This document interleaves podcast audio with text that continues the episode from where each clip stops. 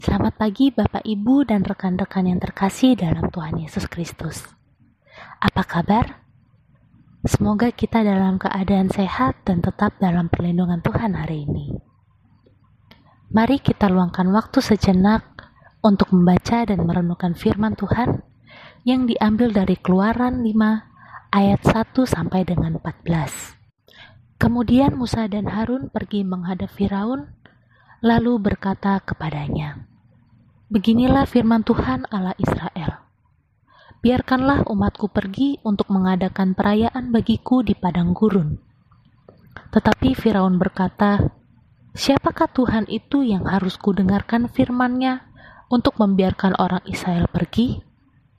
Tidak kenal aku Tuhan itu, dan tidak juga aku akan membiarkan orang Israel pergi. Lalu kata mereka, Allah orang Ibrani telah menemui kami. Izinkanlah kiranya kami pergi ke padang gurun tiga hari perjalanan jauhnya untuk mempersembahkan korban kepada Tuhan Allah kami, supaya jangan nanti mendatangkan kepada kami penyakit sampar atau pedang.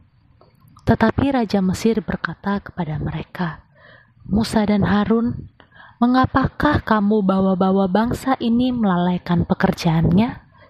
Pergilah melakukan pekerjaanmu. Lagi kata Firaun, lihat, sekarang telah terlalu banyak bangsamu di negeri ini. Masakan kamu hendak menghentikan mereka dari kerja paksanya?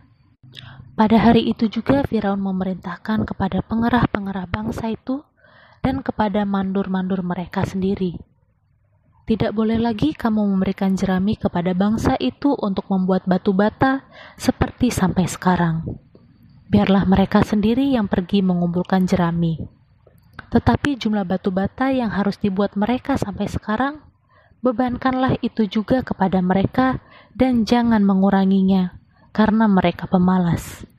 Itulah sebabnya mereka berteriak-teriak, Izinkanlah kami pergi mempersembahkan korban kepada Allah kami pekerjaan orang-orang ini harus diperberat, sehingga mereka terikat kepada pekerjaannya dan jangan mempedulikan perkataan dusta.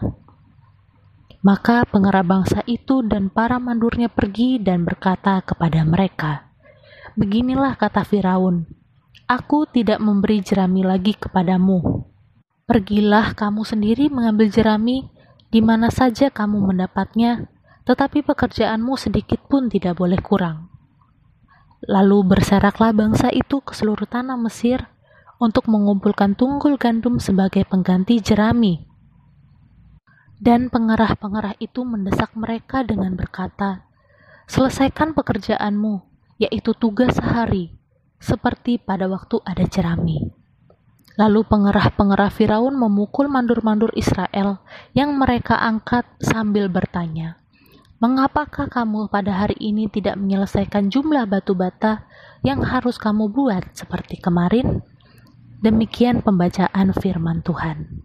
Renungan pada hari ini mengambil tema Jangan takut saat menghadapi kendala karena Tuhan akan menolong kita.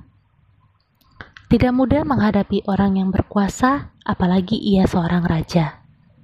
Hal inilah yang dihadapi Musa dan Harun saat menemui Raja Firaun supaya mengizinkan orang-orang Israel itu keluar dari Mesir.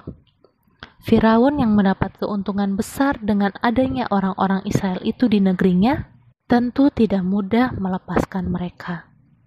Karenanya, ia mencari cara supaya orang-orang Israel itu tidak keluar dari tanah kekuasaannya.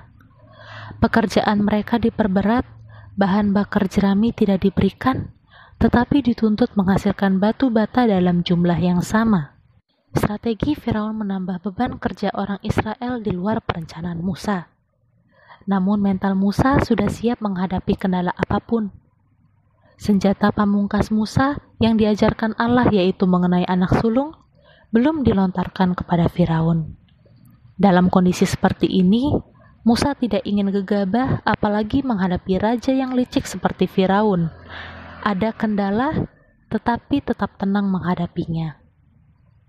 Sahabat Alkitab, pernahkah saudara menghadapi situasi di luar perkiraan saudara? Ingatlah, tidak ada sesuatu pun di dunia ini yang bebas dari kendala. Janganlah kita gegabah dan panik dalam menghadapinya. Percayalah, Tuhan akan membantu kita dan Ia telah menyiapkan segala sesuatunya bagi kita.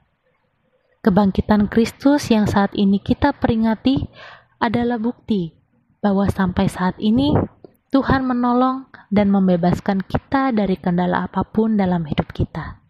Salam Alkitab untuk semua.